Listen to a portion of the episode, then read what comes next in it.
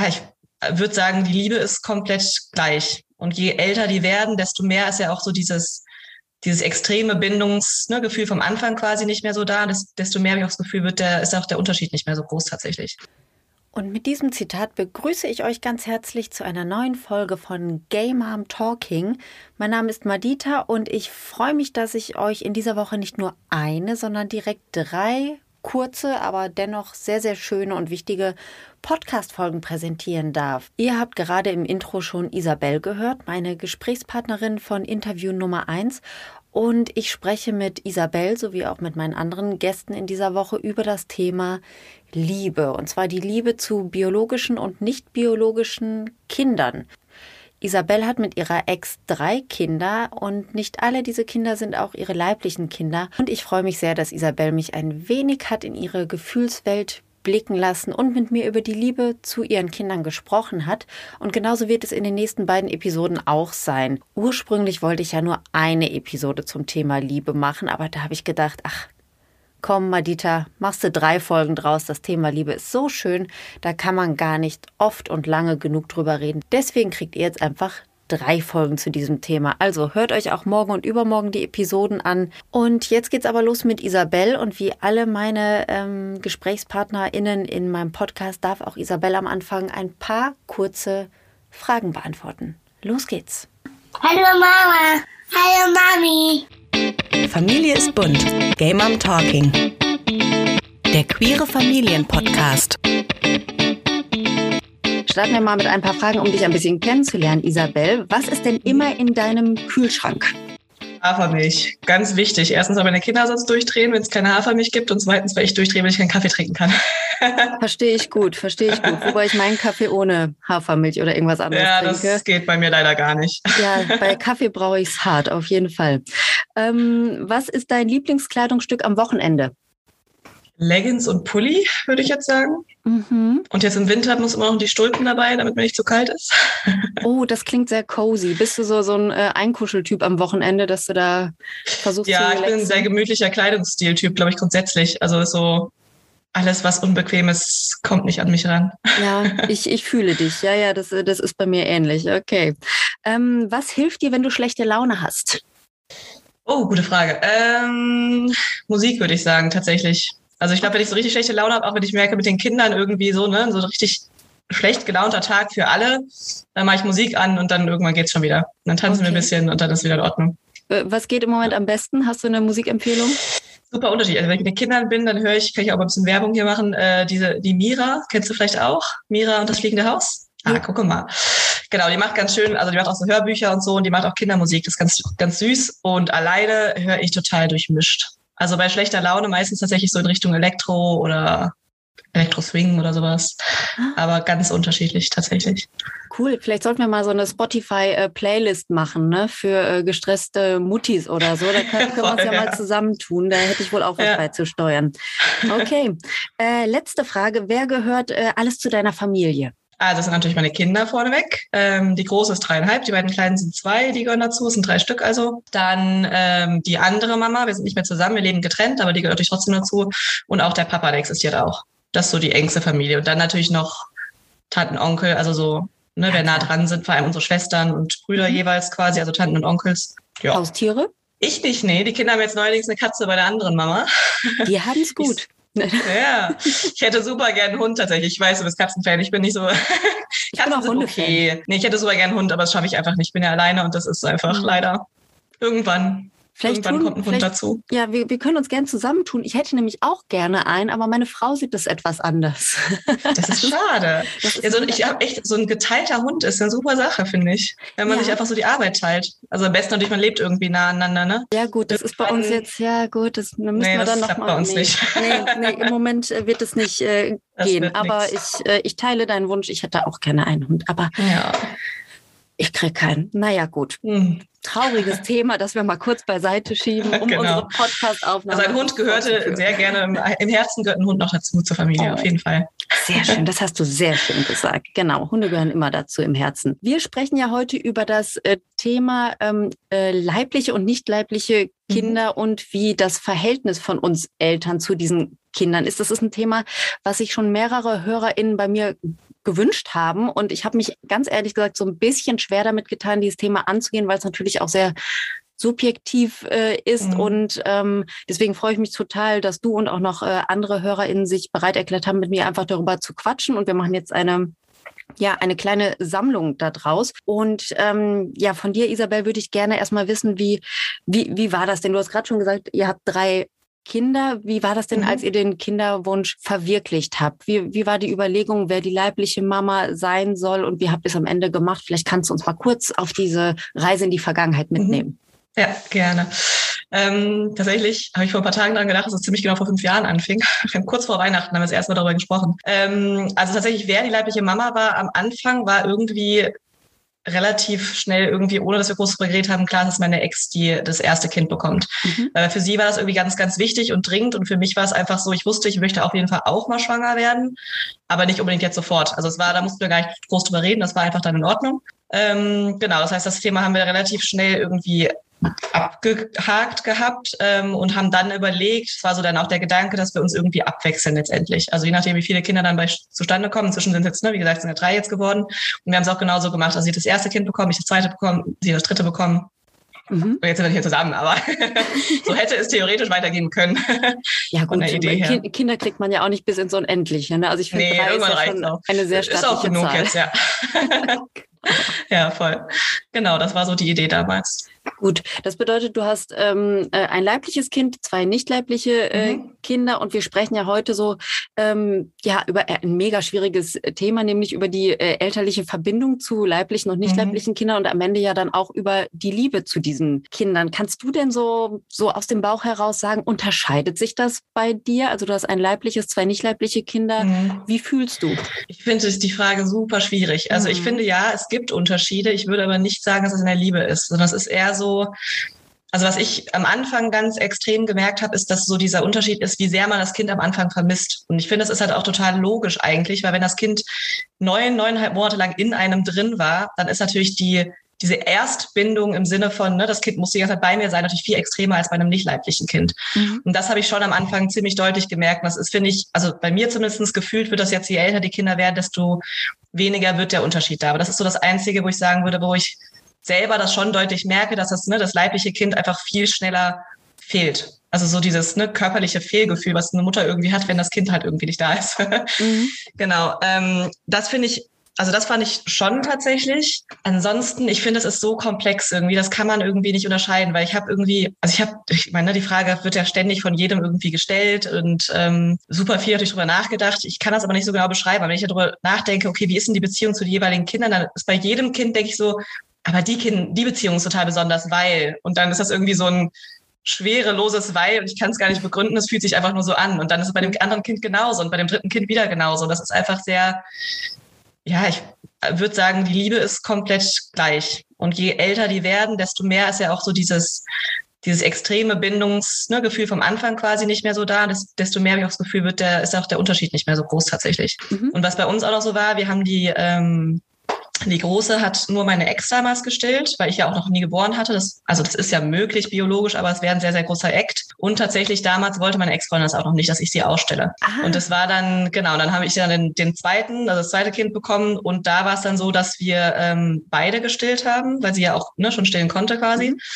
Und da hat sie einfach selber auch gemerkt, okay, das ist für sie auch total wichtig und total normal und hat dann dadurch erst quasi gemerkt, dass das für sie voll in Ordnung gewesen wäre, so im Nachhinein. Mhm. Und letztendlich haben wir dann quasi die beiden, also die beiden letzten Kinder haben wir beide Tandem gestillt. Ja. Und das war auch total schön und das ist, ich weiß nicht, meine Ex sagt das tatsächlich manchmal, dass sie das Gefühl hat, dass deswegen die Bindung, also das, ne, die, die kleinste hat, macht auch uns gegenüber am wenigsten Unterschied. Also auch wenn die jetzt krank ist oder wenn es darum geht, ne, wenn wir jetzt hin und her wechseln mit die Kinder, dann ist sie genauso oft will sie bei mir bleiben, wie sie bei meiner Ex bleiben möchte oder sowas. Ne? Da merkt man irgendwie so gar keinen Unterschied.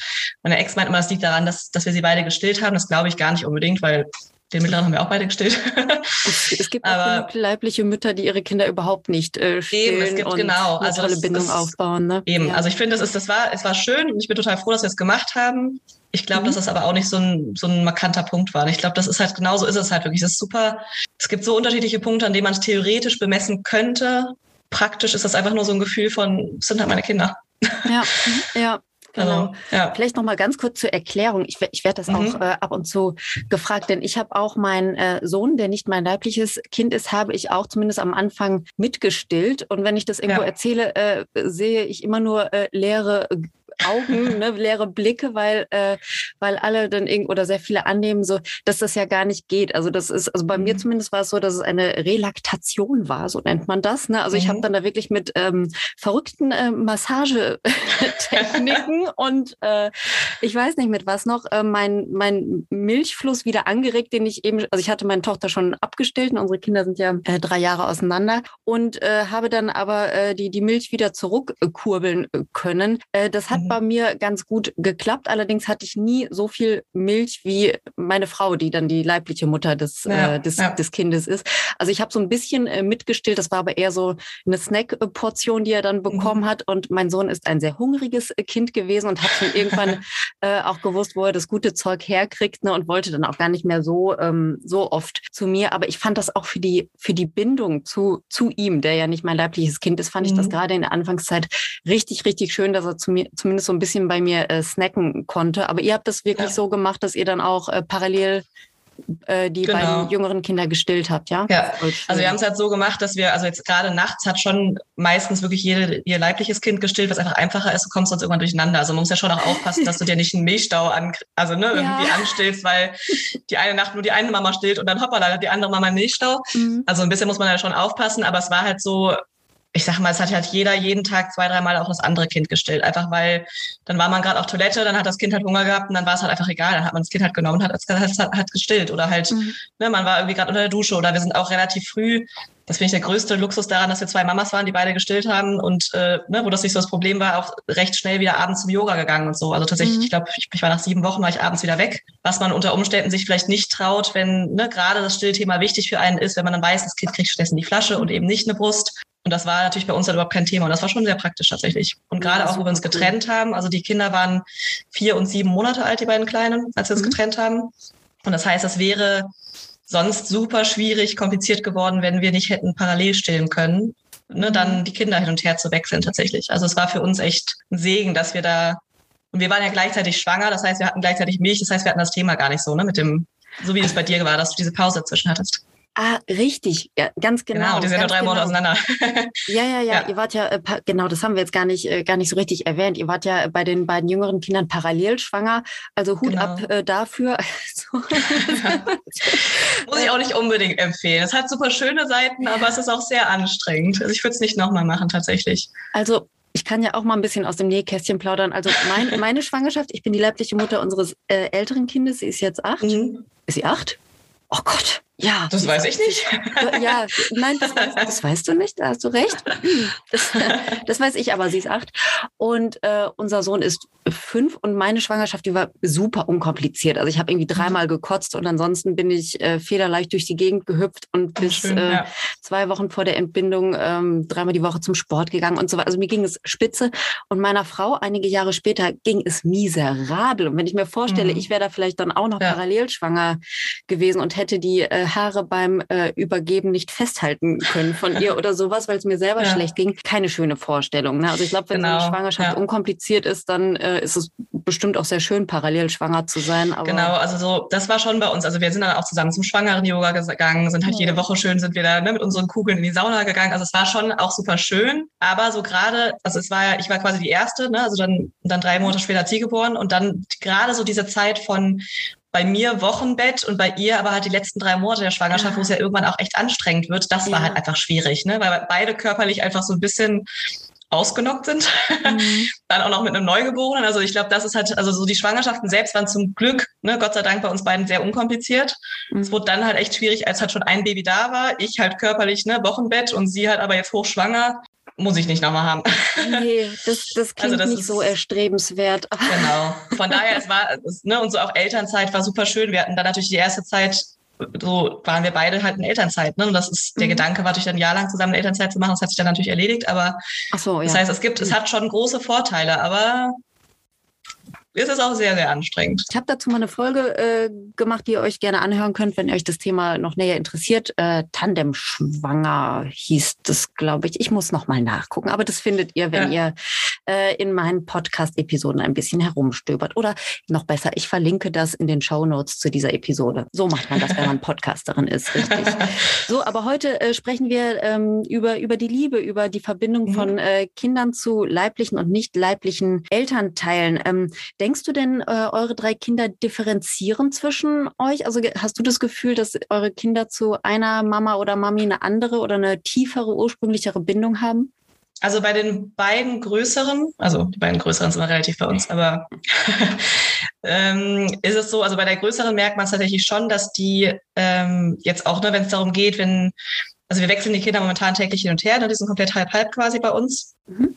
Ähm, und da ist es schon so, dass sie dann seltener nicht zu ihr quasi noch möchte. Die beiden Kleinen sind manchmal so, dass sie sagen so, oh, nö, jetzt will sie noch ein bisschen hier bleiben. Also sie ist, man merkt schon, oder auch wenn sie krank ist, dann fragt sie eher mal nach meiner Ex als, ne, als die anderen beiden tatsächlich. Mhm. Und sie ist ja von ihr das Leibliche. Allerdings muss man dazu sagen, wir haben, also die bei ihr, das erste Lebensjahr war meine Ex ersten Elternzeit und dann bin ich in Elternzeit gegangen. Mhm. Und man hat schon gemerkt, so nachdem ich, also als ich in Elternzeit war und diese nach so ein, zwei Monaten hat sich das umgedreht. umgedreht. Und ich glaube, das ist genau der Punkt. Letztendlich, glaube glaub ich, liegt es mehr daran, welche welches Elternteil, egal Mama, Papa, sonst wer, sich einfach mehr mit dem Kind, ne, mehr da ist. Also da war es wirklich so, als wir damals noch zusammen waren und ich dann in Elternzeit war, dass die dann anfingen, gerade auch wenn es darum ging, ne, das ist ja immer so das typische, Kind hat sich wehgetan oder wenn die krank sind, dann wollen die ja immer ne, so zum zum Hauptbezugs, zur Hauptbezugsperson. Und da war es dann auf einmal plötzlich dann ich. Und deswegen glaube ich nicht, dass das daran liegt, dass es ne, leiblich oder nicht leiblich ist, mhm. sondern eher halt, wer einfach mehr Zeit mit dem Kind verbracht hat. Ja. Und da war sie halt am Anfang, ne, das erste Jahr in Elternzeit und jetzt durch die Trennung war dann am Anfang dann doch noch mein leibliches Kind am Anfang noch mehr bei mir.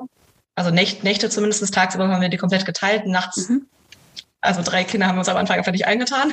Ja. Deswegen haben wir die am Anfang noch ein bisschen mehr aufgeteilt, inzwischen nicht mehr. Genau, und ich glaube, es liegt eher, eher tatsächlich daran. Ich habe nicht das Gefühl, dass das an der Biologie liegt. Mhm. Also das irgendwie gar nicht. Und wirklich jetzt, ne, je älter die werden, desto egaler wird das. Sie sind inzwischen komplett halb-halb, auch nachts, mhm. auch mit Urlauben und so. Und das ja. wird zunehmend einfach vollkommen irrelevant, wo die geboren sind. Ja, also ich, ich stimme dir da total zu. Also bei meinen Kindern äh, empfinde ich das ganz genauso. Ich habe aber häufig so die Erfahrung gemacht, dass äh, unser Umfeld das etwas anders sieht. Ne? Also ja, äh, ja.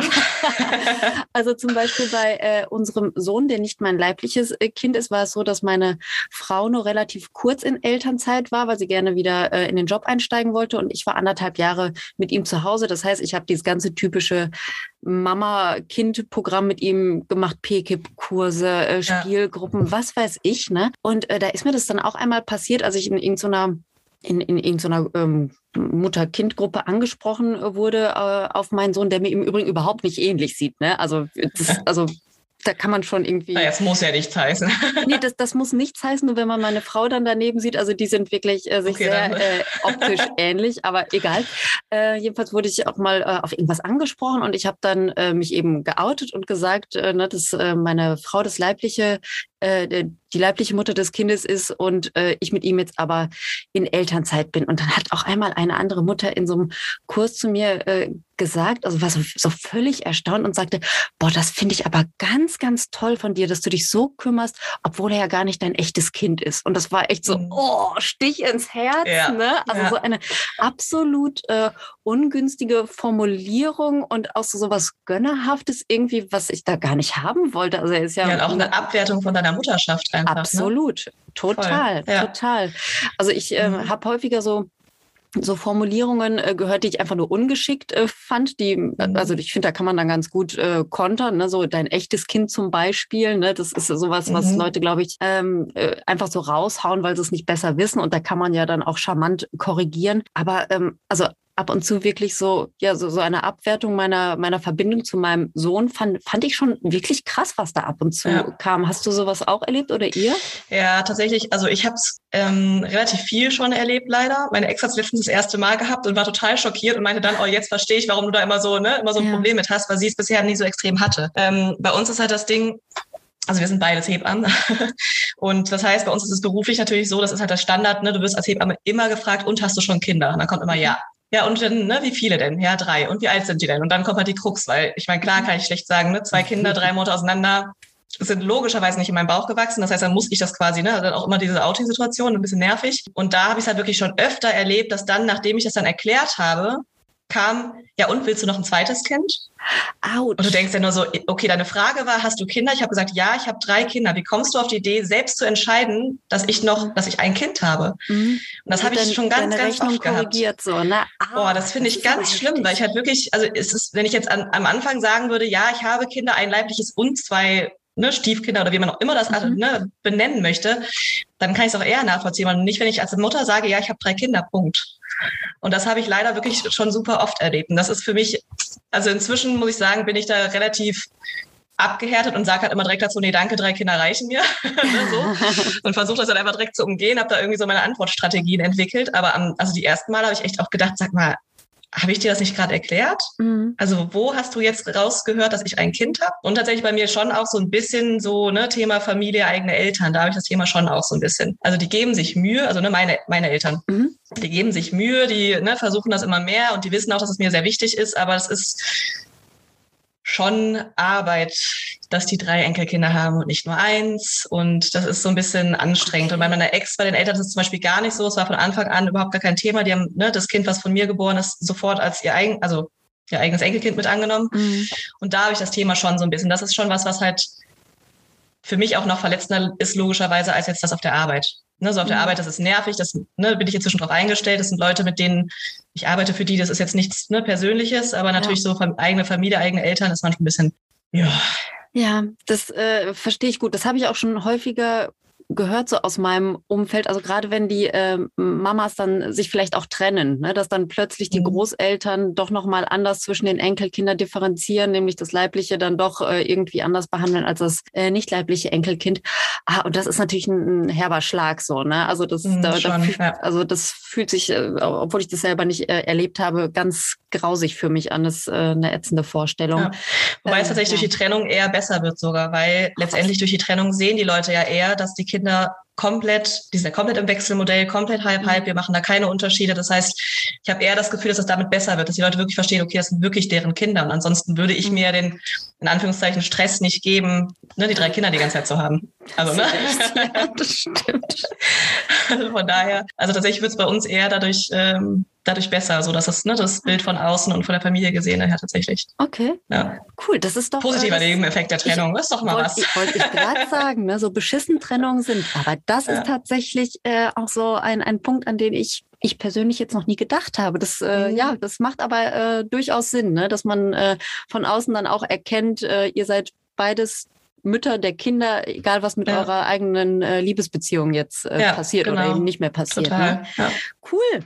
Fein. Du, dann äh, danke ich dir sehr für, für diesen Einblick in, ähm, ja, in dein Familienleben, aber auch in deine Gefühlswelt. Ich äh, freue mich, dass, dass du den Mut hattest, da ein bisschen aus dem Nähkästchen zu plaudern, weil ähm, Sehr gerne. Das, äh, ja, das ist ein Thema, was, was viele bewegt, gerade viele Menschen, die einen Kinderwunsch haben und sich vielleicht noch nicht so recht äh, trauen, ihn umzusetzen. Und deswegen finde ich das äh, schön, dass du den Mut gefunden hast, mit mir darüber zu quatschen. Und ähm, ja, ja, Ich- sehr gerne. Hat Möchtest du, noch, gemacht. möchtest du noch Werbung für dich machen?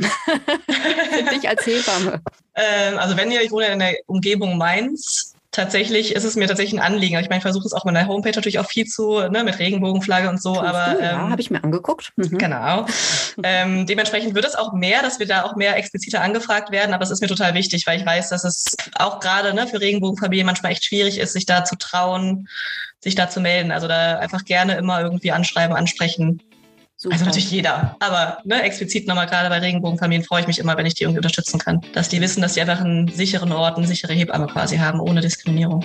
Gut, ich werde Genau. äh, den, den Link, wenn die Folge hier live geht, werde ich den in den Show Notes ähm, hinterlegen, einfach äh, in den Beschreibungstext dieser Episode. Genau. Du, dann äh, ja, herzlichen, herzlichen Dank für, für deine Offenheit und für das schöne Sehr gerne. Gespräch. Und ähm, ja, schönen Tag noch, ne? Ja, das wünsche ich dir auch. Dankeschön. Ciao.